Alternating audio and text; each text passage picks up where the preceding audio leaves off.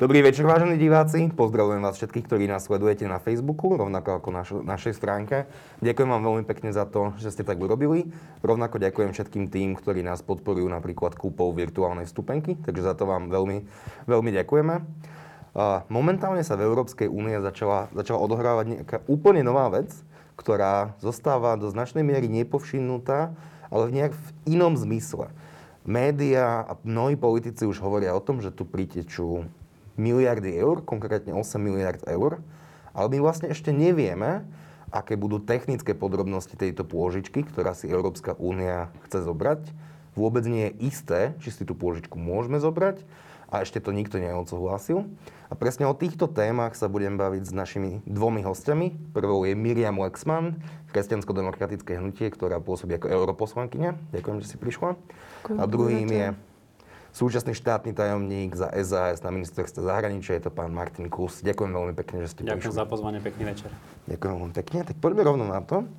A Emmanuel Macron a Angela Merkel sa pred, nejaký, pred dvomi, tromi týždňami stretli a shodli sa na tom, že by bolo dobré, aby si Európska únia zobrala tú pôžičku. Zaujíma teraz Angela Merkel a Nemecko, ktoré takéto opatrenia dlhodobo, dlhodobo odmietali. Čo presne sa stalo, že Angela Merkel otočila Miriam?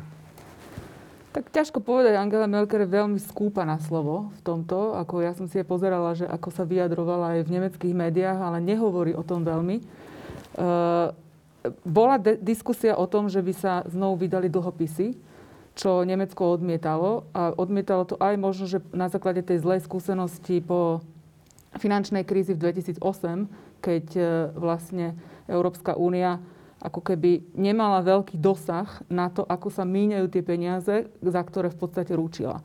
Čiže potom to viedlo až k takým veciam, že začala diktovať niektorým krajinám ako Grécko, akým spôsobom majú si predstaviť financie. Viedlo to k veľkým problémom medzi týmito krajinami samozrejme a aj teda k nárastu chudoby samozrejme, preto lebo Európska únia alebo teda Nemecko tlačilo na to, aby tie financie, aby ten dlh, dlhy týchto krajín bolo znížené. Čiže viac menej je tu uh, potreba, aby sa nejakým spôsobom reštartovala ekonomika, ktorá je ohrozená, alebo v dôsledku korony nastala, nastalo veľké ohrozenie ekonomiky.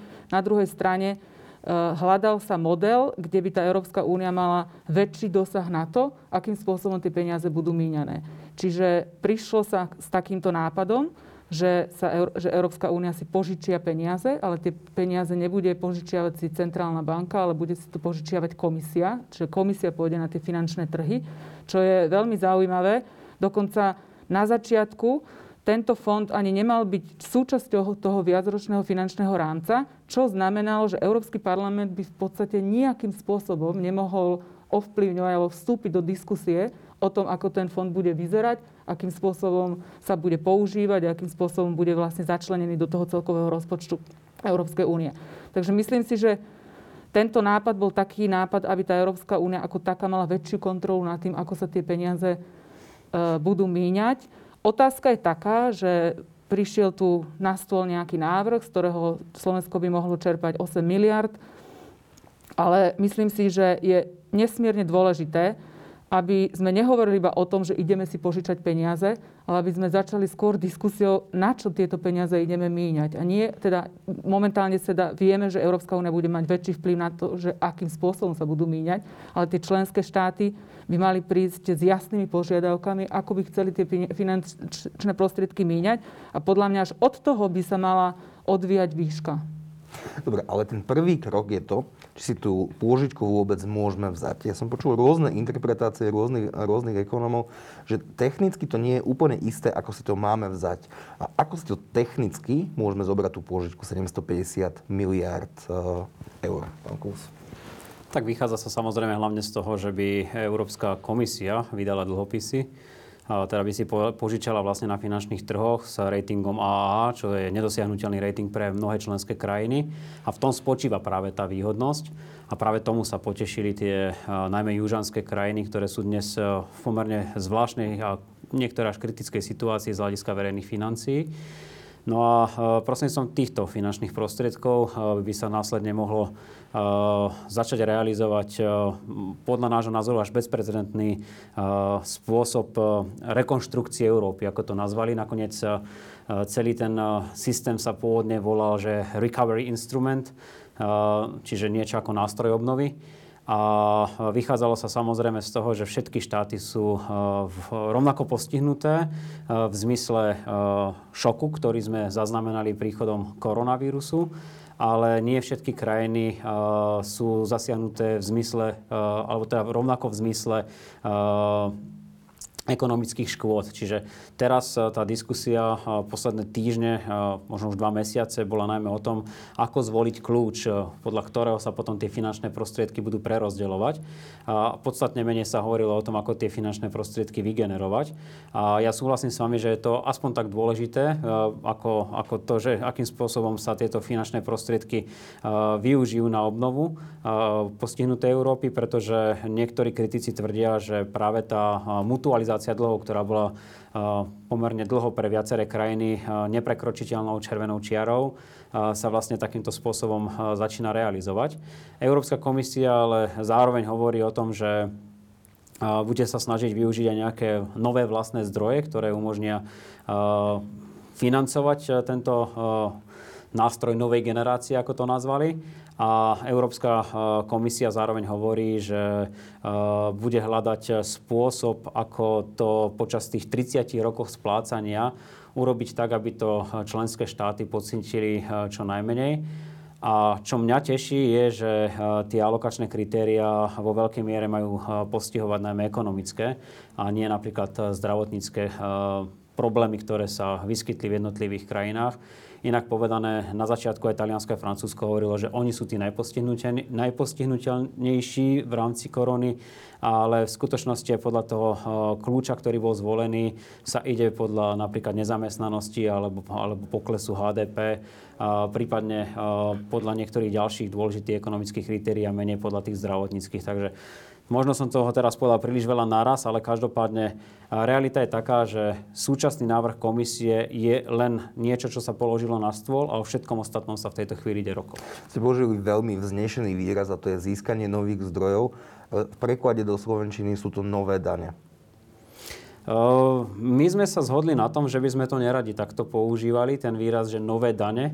A sú to nové dane, nie? Napríklad pre nás, a to tlmočíme aj partnerom, je veľmi ťažko predstaviteľné, že by to boli dane v tom pravom slova zmysle, ktoré zaťažia napríklad domáce obyvateľstvo. Vieme si predstaviť, e, že by to mohli byť nové príjmy, ktoré bude mať e, Európska únia napríklad e, s danením teraz som použil to slovo nechťac, napríklad teda získaním prostriedkov od eh, gigantov, ktoré na európskom trhu pôsobia, ale zároveň teda zdaňujú eh, svoje príjmy v daňových rajoch. Sú tu niektoré ďalšie úvahy, odkiaľ by tieto prostriedky mohli prísť, napríklad z prístupu na jednotný trh, napríklad Eh, tie uhlíkové dane, zase raz dane, ale teda poplatky, ktoré by sa mohli platiť. A ja tam vidím veľký priestor pre eh, možnosti aspoň znižovať ten pomyselný dlh samotnej Európskej komisie. Samotná daň za prístup na európsky trh, to nie je, že cesta späť? No, ak to má byť pre tretie krajiny, eh, tak nejaký prístup jednoducho, alebo teda nejaký poplatok za to, že majú prístup na ten jednotný európsky trh, platiť musia. Nakoniec aj dnes napríklad také Norsko eh, platí nemalé finančné prostriedky za to, že môže využívať 4 slobody Európskej únie. A o tom je napríklad tá diskusia o Brexite, ktorá sa nám teraz tak trošku eh, zasekla. Uh-huh. A teda tá pôžička je aj preto, že tie južné krajiny, teda najmä Taliansko, Španielsko, Portugalsko a Grécko, si už nedokážu refinancovať svoj dlh, respektíve si ho dokážu refinancovať za veľmi vysoký úrok, a jediné, čo im pomáha momentálne v tom, aby ste ten úrok refinancovali za ľudských, eh, ľudských úrokov, je vlastne nemecká kreditka stav, stav nemeckej ekonomiky. Teda dostaneme sa touto pôžičkou, alebo je táto pôžička de facto vytvorením spoločných eurobondov a nie je tá pôžička len takým veľmi opäť vznešeným uh, synonymom alebo prezývkou tejto europôžičky? No pokiaľ sa pýtate na náš postoj, tak e, pre nás je to stále ešte viac výhodné ako nevýhodné, aspoň podľa toho alokačného kľúča, ktorý bol zvolený. E, Nehovorí sa to ľahko, ale áno, vo veľkej miere závisí od dobrej vôle Nemecka sa na tomto spolu podielať. A realita je dnes taká, že ani Slovensko si nepožičiava tak výhodne, ako si bude vedieť požičať Európska komisia. A ak sa bavíme o tom, že tu je nejaká nemecká kreditka, ktorá to na konci dňa zaplatí, tak ono to nebude len o nemeckej kreditke, to bude o kreditke nás všetkých. A tu bude absolútne rozhodujúce, ako sa dokážeme vysporiadať e, s tými finančnými prostriedkami, ktoré budeme mať k dispozícii. Pretože ak vyčerpáme menej ako tretinu podľa tých našich prvotných prepočtov, tak ako je momentálny návrh komisie, e, tak sa staneme čistými plácami. A toto je samozrejme niečo, čo si asi veľká väčšina občanov na Slovensku nevie predstaviť. Ak vyčerpáme viac ako tretinu týchto prostriedkov, stále je to pre nás výhodné. Na konci dňa to ale samozrejme niekto bude musieť zaplatiť a keďže sa tam počíta splatnosť na viac ako 30 rokov, tak asi to nie je úplne ideálna správa pre budúce generácie Európanov. Miriam, je táto pôžička eurobondami? Uh, ja by som povedala, že to, je to hra na slavíčka, ale aký je rozdiel uh, medzi tými eurobondmi a touto pôžičkou je taká, taká, že táto pôžička by sa mala investovať do reforiem, čiže ona nemôže splácať bývalé dlhy týchto krajín. A myslím si, že tam je ten veľký rozdiel, že to nie je priama dotácia do rozpočtu krajiny, ale je to e, finančná čiastka, ktorá sa má minúť na reformy a tie reformy budú konzultované s Európskou komisiou. Čiže to nastavenie tých reforiem a ich e, možno výhodnosť alebo to, že presne konkrétne tieto reformy majú naštartovať ekonomiku, majú zvýšiť výkonnosť tej ekonomiky tak, aby dokázala potom splácať aj tie staré dlhy, tak to je, myslím si, že podstatný rozdiel medzi tým, čo som, čo som aj hovorila na začiatku, tým, čo sme videli po tej finančnej krízi v 2008. Ale ja poviem dva body, ktoré pán Klus už spomenul, ale ja ich možno trošku viac rozvi- rozviniem, čo sú nesmierne dôležité. Poprvé, tie vlast, čo sa týka vlastných zdrojov. Samozrejme, je podľa mňa dobré rozmýšľať nad tým, či Európska únia je schopná nejakým spôsobom vygenerovať aj vlastné zdroje, ale treba to nastaviť spravodlivo. Hovorí sa o, o digitálnej dani, hovorí sa o daní z finančných transakcií, ale vieme, že tu je obrovský problém, lebo máme veľký únik daní cez tie daňové raje. A my musíme najprv to e, nejakým spôsobom začať riešiť, preto my keď, my keď zdaníme a teda hovorím, no môžeme to nazvať aj poplatky, ale zvýšime poplatky firmám, ktoré nie sú v daňových rajoch, ale sú v Európskej únie, tak buď ich môžeme vyhnať, alebo jednoducho ich znevýhodníme voči tým firmám, ktoré, ktoré robia vlastne takú obštrukciu, že väčšina tých finančných transakcií ide cez tie daňové raje. Čiže ja si myslím, že my musíme dať obrovský pozor, ako sa to nastaví, lebo nám sa môže stať, že my znevýhodníme tie ako keby čestnejšie firmy, alebo tie, ktoré nechcú vyslovene, že väčšinu svojho biznisu preháňať cez tie daňové raje. Ďalšia otázka, tá, ktoré tiež spomenul pán Klúza, chcela by som sa pri nej zastaviť, je naša dlhodobá neschopnosť míňať európske prostriedky. Do e, mája tohto roku, čiže v týchto dňoch, z toho súčasného 7-ročného obdobia, ktoré končí na konci tohto roka, my máme minutých 35% z tých finančných prostriedkov, ktoré boli nám k dispozícii počas obdobia 7 rokov. Tri, jednu tretinu. Čiže to je e, tá naša neschopnosť nám v podstate e, nejakým spôsobom nás ne, ako nám nepomôžu, ďalšie finančné prostriedky nám nepomôžu v prípade, že my nebudeme schopní si prenastaviť to, ten spôsob, ako tie, ako tie prostriedky sme schopní absorbovať. A tu poviem jeden príklad. Včera sme to o tom, alebo prečerom hovorili na, aj na výbore pre európske záležitosti, kde nás teda pozývajú ako europoslancov. A sme dosť rozoberali polský model. Poliaci, a to ja viem aj z príkladov našich starostov, ktorí, KDH, ktorí sú proste v tých pohraničných oblastiach a majú projekty spolu s Polskom. U nás dĺžka obdobia priemerná, kým si človek podal grant a dostal finančné prostriedky, je 2 roky. V Polsku to sú, myslím, že 3 mesiace. Čiže oni chceli robiť spoločný projekt.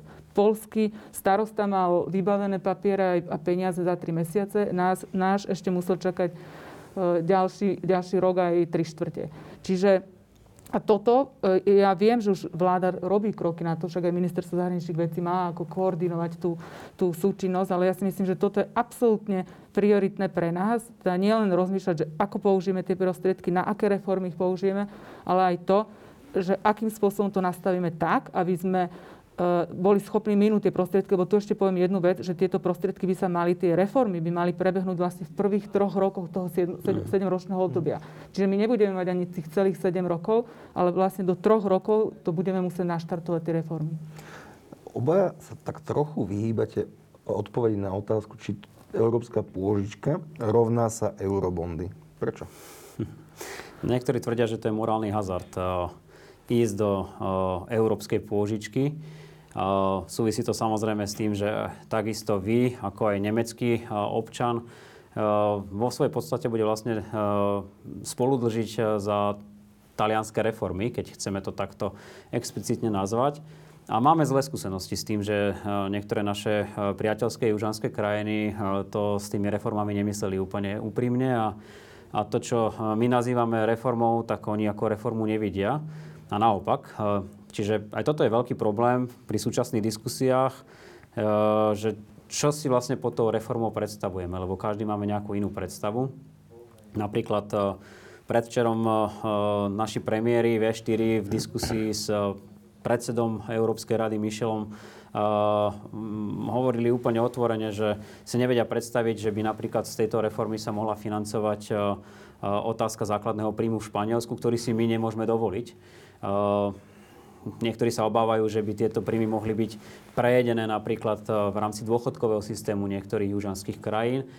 A toto bude najťažšia časť diskusie, že čo nazveme reformou, čo bude vlastne cieľom e, týchto finančných prostriedkov, ktoré sa vygenerovali, ako hovoríte vy, za zvláštnych okolností a tie zvláštne okolnosti sú potom ešte pre niektoré e, politické síly v Európe problematické z hľadiska akejsi európskej filozofie pretože niektorí tvrdia, že takýmto spôsobom sme sa priblížili eh, k vyššej európskej eh, federalizácii, federalizácii nejaké, nejakej forme superštátu a toto je pre niektorých veľmi nebezpečná záležitosť. Ale to, čo ste povedali, hovorí aj váš koaličný partner Tomáš Valaš, ktorý povedal, že áno, je to krok k federalizácii. To je I keď, i keď, keď nie je v zásade veľký, ale, ale tá tendencia tam je.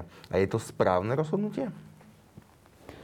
Ja ešte začnem tým s tou predošlou otázkou, že či je to v podstate taký, také skryté eurobondy. Sú to, e, treba povedať, že ešte do dnešného dňa nie je ani jasný právny základ tejto pôžičky. O tom sa stále rokuje, lebo preto na začiatku to bolo tak, že Európsky parlament vlastne nebude mať ani spoluúčasť pri tom schváľovaní toho, e, to, e, toho fondu. Na druhej strane teraz sa mení a hľadá sa ten správny právny základ. Čiže to, ako to bude nastavené, nie je momentálne jasné a e, je úplne jasné to, že je to v rukách hlav štátov, členských štátov a oni to môžu v podstate prenastaviť a my uvidíme až potom, alebo potom to budeme môcť hodnocovať, že aký je to krok a k čomu. Ale samozrejme, tak ako to je teraz predkladané, je to krok k federalizácii, to je úplne samozrejme, preto lebo každý občan celej Európskej únie bude ručiť za kroky vlády iné, v krajine, ktoré, ktoré on nežije, ktoré nie je občanom.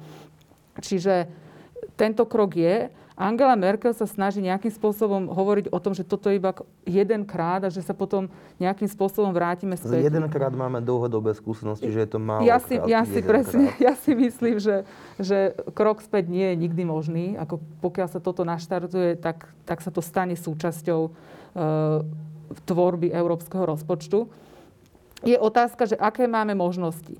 A, a, a pre mňa sa niekedy zdá naozaj to, že možno málo diskutujeme o tom, že aké máme možnosti iné, preto lebo pokiaľ by sme... Iné ako vziaci požičku? Ako vziaci požičku a ešte v takej výške. Lebo my máme, ako my, má, my sme sa rozhodli o nejakej výške, hovorilo sa tu o nejakej výške, nehovorilo sa vôbec, akým spôsobom sa tá požička ide míňať. Ja som z toho bola dosť nervózna, a tak ja som politik, ktorý momentálne začína, ale máme v Európskom parlamente bývalých premiérov a ministrov, ktorí tiež mali také trošku obavy z toho, že čo sa tu v podstate chystá. Čiže ja si myslím, že to, tá, tá podstata tej diskusie nastane teraz, keď sa stretnú e, hlavy štátov a budú diskutovať o tom, že akým spôsobom sa k tomu postavia ako, ako, ako rada, preto lebo tá má vo svojich rukách to finálne rozhodnutie. Nie je takýto natoľko dôležitá otázka, že by tomu mala predchádzať nejaká široká a asi dlhodobá verejná, verejná diskusia v rôznych krajinách. Veď každý krok ku federalizácii je veľká vec. Ja si svojho času pamätám, nebolo to tak dávno, pán Kulus, keď ste boli v parlamente rokovalo sa o pôžičke o Grécke, do Grécka. Tak ak by ste boli teraz v opozícii, tak by ste asi túto pôžičku kritizovali viac? Ťažko o tom špekulovať, ale pravda je taká, o tom budeme hovoriť aj na tom samite hlav štátov 19. júna, že nám vôbec nemôže byť jedno, za aké okolnosti sa to bude splácať, čo sú to tie reformy a na aké účely sa tie finančné prostriedky vynaložia. Toto sú tri základné balíky, s ktorými budú pracovať hlavy štátov. A tu by som chcel poukázať na takú zvláštnosť, možno až bizarnosť európskeho rozpočtovania, že najprv sa povie, že máme tu nejakú sumu peňazí a potom sa rozmýšľa na to, že e, kam tie finančné prostriedky ideme využiť. Lebo pri tvorbe štátneho rozpočtu je to presne opačne, že najprv máme nejaké konkrétne projekty, kde potrebujeme tie finančné prostriedky a potom sa hľadajú zdroje, ako tieto projekty pokryť. No a tu asi bude treba skôr alebo neskôr postaviť veci z hlavy na nohy a asi sme mali naozaj začať tú diskusiu o tom, že na čo tie finančné prostriedky potrebujeme a potom hľadať zdroje. Lebo mňa osobne trošku prekvapovalo to, že najprv sa hovorilo o 323 miliardách, potom to bola práve tá dohoda Nemecko-Francúzska, ktorá dala na stôl 500 miliard. Teraz máme 750 miliard od Európskej komisie a Európsky parlament sa dokonca nechal počuť, že by to mohol byť až 1 bilión.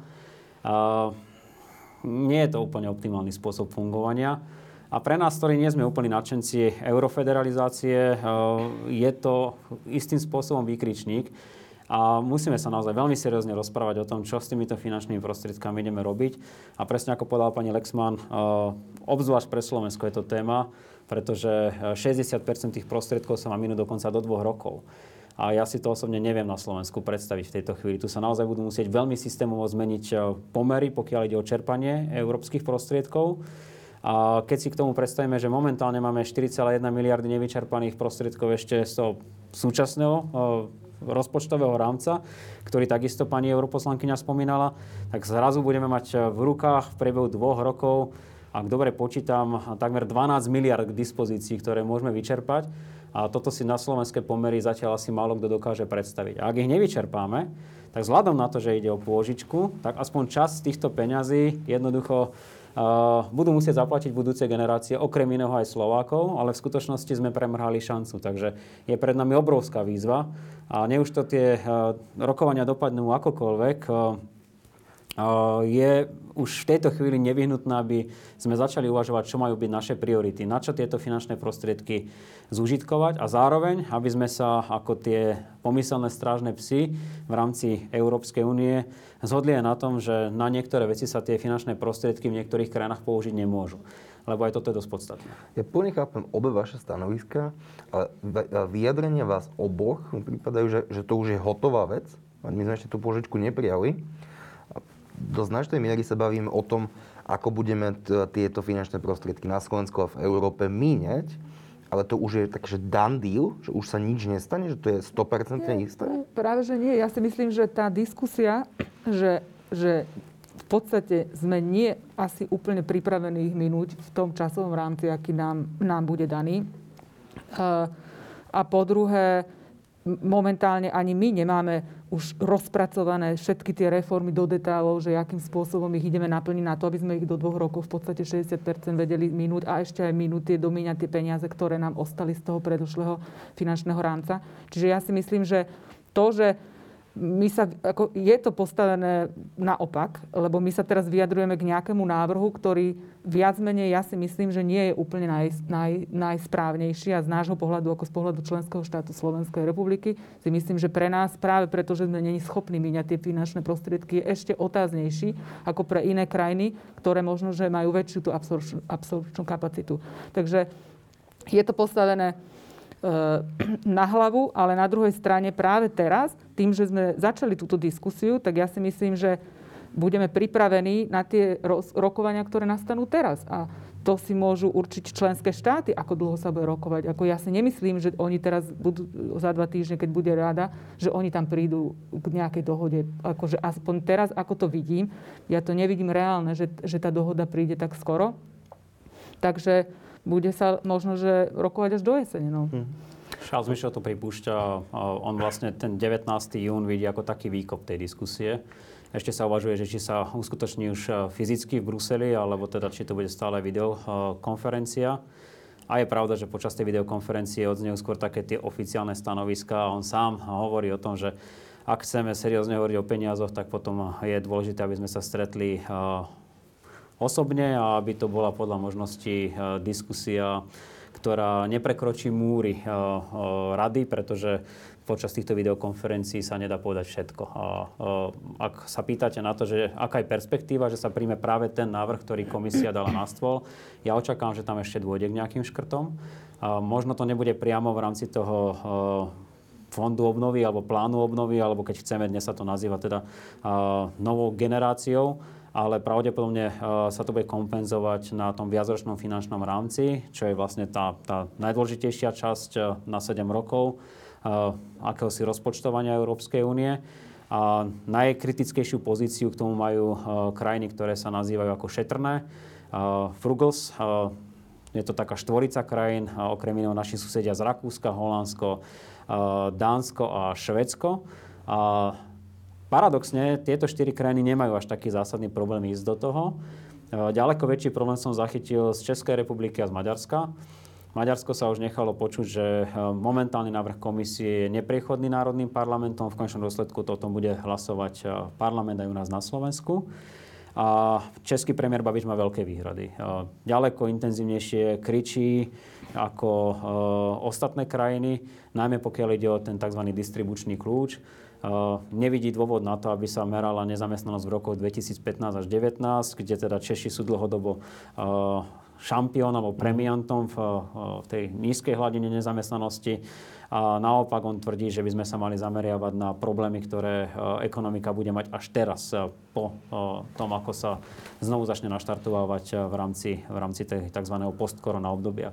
A plus má pomerne zásadný problém aj s tým, že aký má byť pomer požičiek a grantov a či vôbec tam má byť pomer a či sa má len požičiavať alebo či to majú byť len granty. O tomto všetkom sa ešte bude rokovať.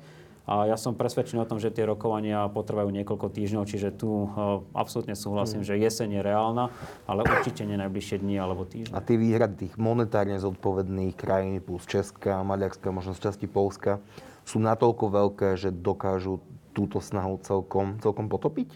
Lebo ak viem, tak túto pôžičku musí schváliť všetkých 27 krajín, krajín Európskej únie.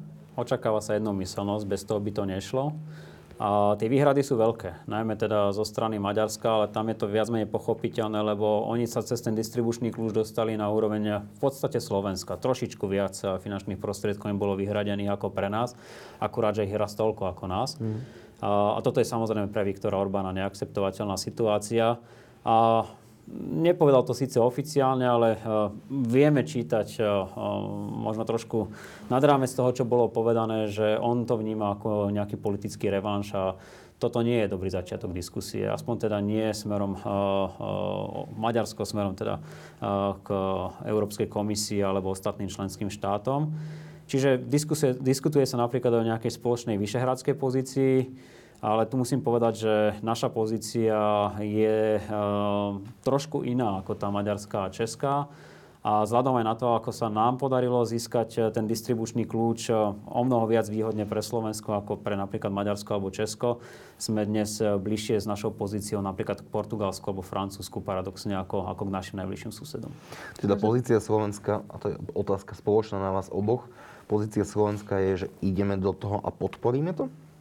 No, ja som tu uh, chcela povedať, že, že pre nás ale dôležité to, že na, na základe toho kľúča nám vyšlo ako keby pomerne vyšší rozpočet ako Maďarom na, mm. na počet obyvateľov, ale je otázka, že či my s tým máme súhlasiť, lebo môžeme sa tešiť, že budeme mať viac peňazí, ale keďže vieme, že sme chronicky neschopní ich míňať, tak podľa mňa tam je stále ako keby nejaký priestor na to, až uh, sa bude, bude stretnutie V4, tuším 11. júna, na to, aby sme si nejakým spôsobom zharmonizovali pozície. Čiže ja si myslím, že aj keďže Slovensko sa môže ako keby tešiť, že, že nám bolo pridelený väčší, väčší balík na obyvateľa ako, ako Maďarsku, tak na druhej strane, keďže vieme, že nebudeme schopní ho asi minúť, a to znamená, ale budeme ho splácať, tak pre nás by možno bolo výhodné, aby sme sa pozreli na ten kľúč a aj možno ustúpili Českej republike svojím spôsobom aj Maďarsku, keby sme našli nejaký iný spôsob, ako sa na to pozerať. A ja napríklad s tou pozíciou Českou v podstate súhlasím, že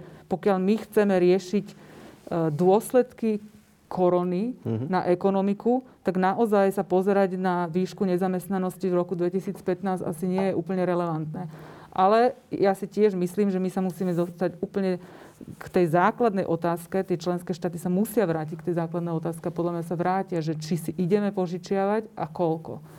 Alebo teda respektíve, či nie je lepšie si stanoviť, že akým spôsobom je, je e, nevyhnutné, alebo ak, aká čiastka je nevyhnutá na naštartovanie tej ekonomiky, ale ako to povedali aj mnohé členské štáty, to sa bude vedieť za niekoľko mesiacov, možno aj teda pol, tri štvrte roka, preto, lebo to teraz nevedia ani odhadnúť, mm. akým spôsobom tá korona vlastne oslabí tú ekonomiku.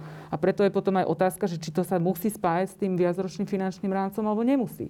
Ako, lebo ten viacročný finančný rámec musí začať 1. januára, kdežto táto tento fond obnovy teoreticky by nemusel, no len to závisí od toho právneho základu, ktorý sa momentálne ešte stále iba hľadá. Je tá pôžička skôr ekonomickým alebo politickým riešením? Ak sa pozrieme na to, že naozaj tá južne, južná časť Európy je masívne zadlžená, dlh Talianska je ako 130-140 a dá sa ešte pochybovať, pochybovať aj o tom. Teda nie je to skôr politický nástroj toho, aby sme udržali eurozónu, aby sme udržali všetkých ako tak spokojných? Tak je to kombinácia ekonomického a politického rozhodnutia.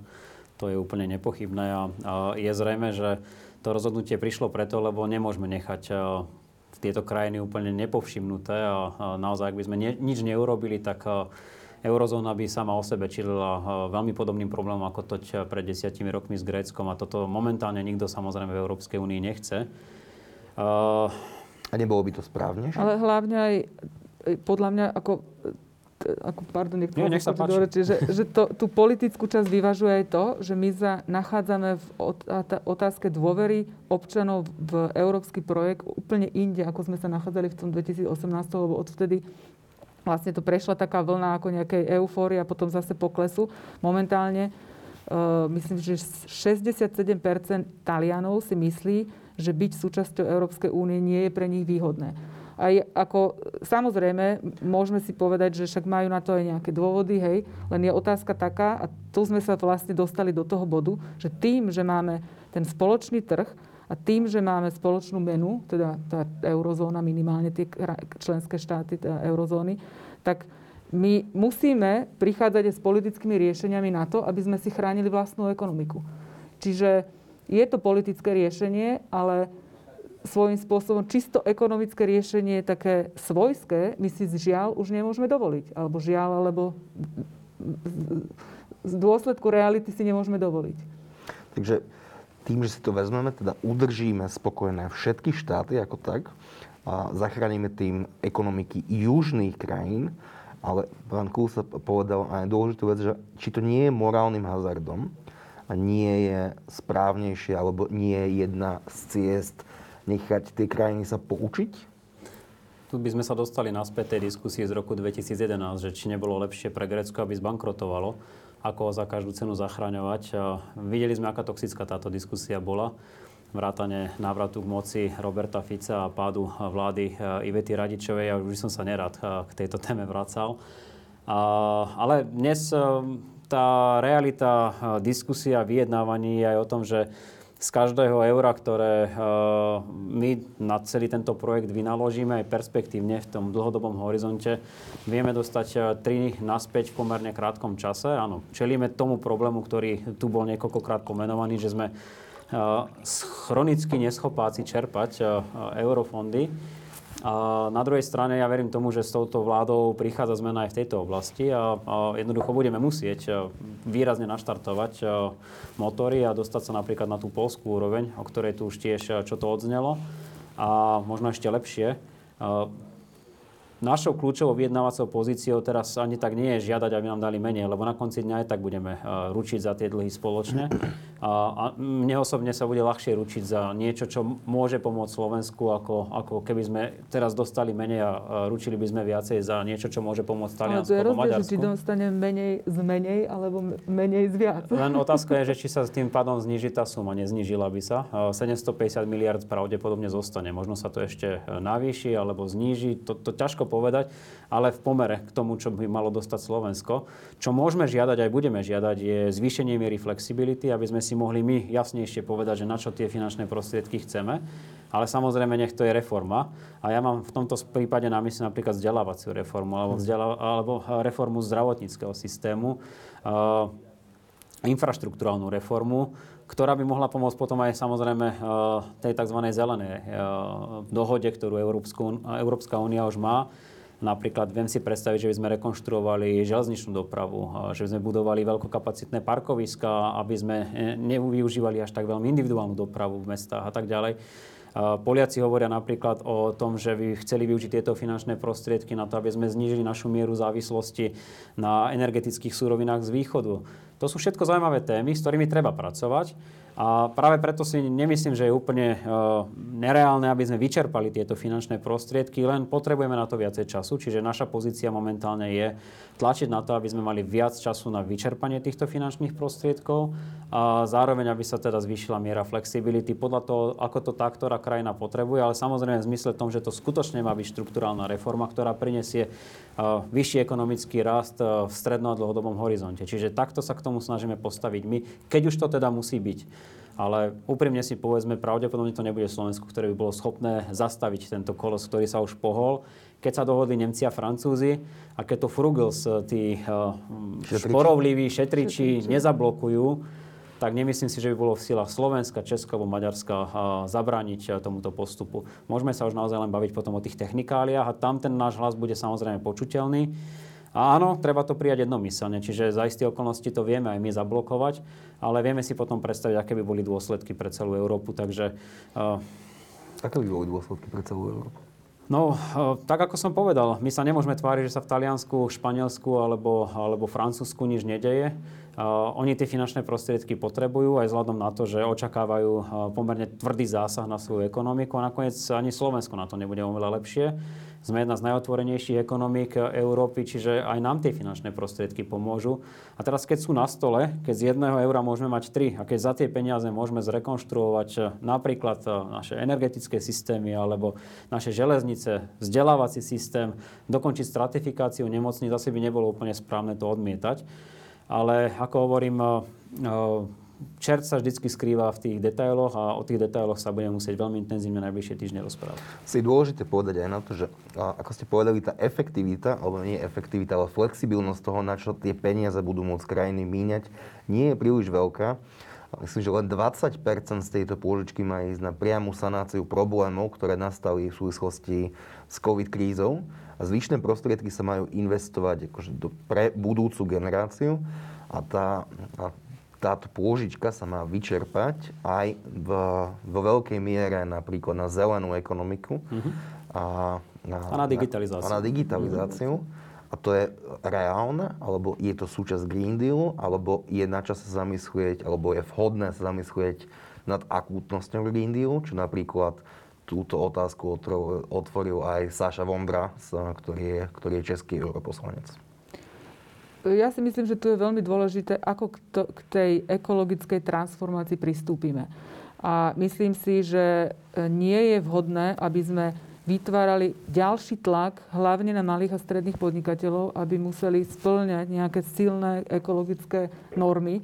A ja osobne som aj v Európskom parlamente dávala také návrhy, aby sme nejakým spôsobom žiadali komisiu, aby urobila screening Green Dealu a zistila, že e, pokiaľ niektoré tie normy, ktoré, ktoré teda stanovuje tento Green Deal, by mali fatálny dôsledok pre, pre podniky, ktoré, ktoré už teraz trpia z dôsledku korony, tak nejakým spôsobom by sa mali upraviť tie normy, možno posunúť to obdobie, do ktorých treba splniť. Ako zatiaľ je to stále také otvorené. Niektorí teda tvrdia, že treba tie normy ešte zvýšiť, lebo že teraz ideme investovať do, ako keby do ekonomiky 21. storočia, tým pádom treba ju nastaviť tak, aby bola zelená. Ja s tým úplne súhlasím, lenže my to nemôžeme urobiť e, na základe diktátu nás, ľuďom a firmám, aby to robili z vlastných finančných prostriedkov. Čiže áno, keď ideme minúť európske finančné prostriedky na to, že ideme investovať, tak tá investícia sa má urobiť tak, aby to, do čoho investujeme, bolo nastavené aby splňalo všetky tie ekologické normy.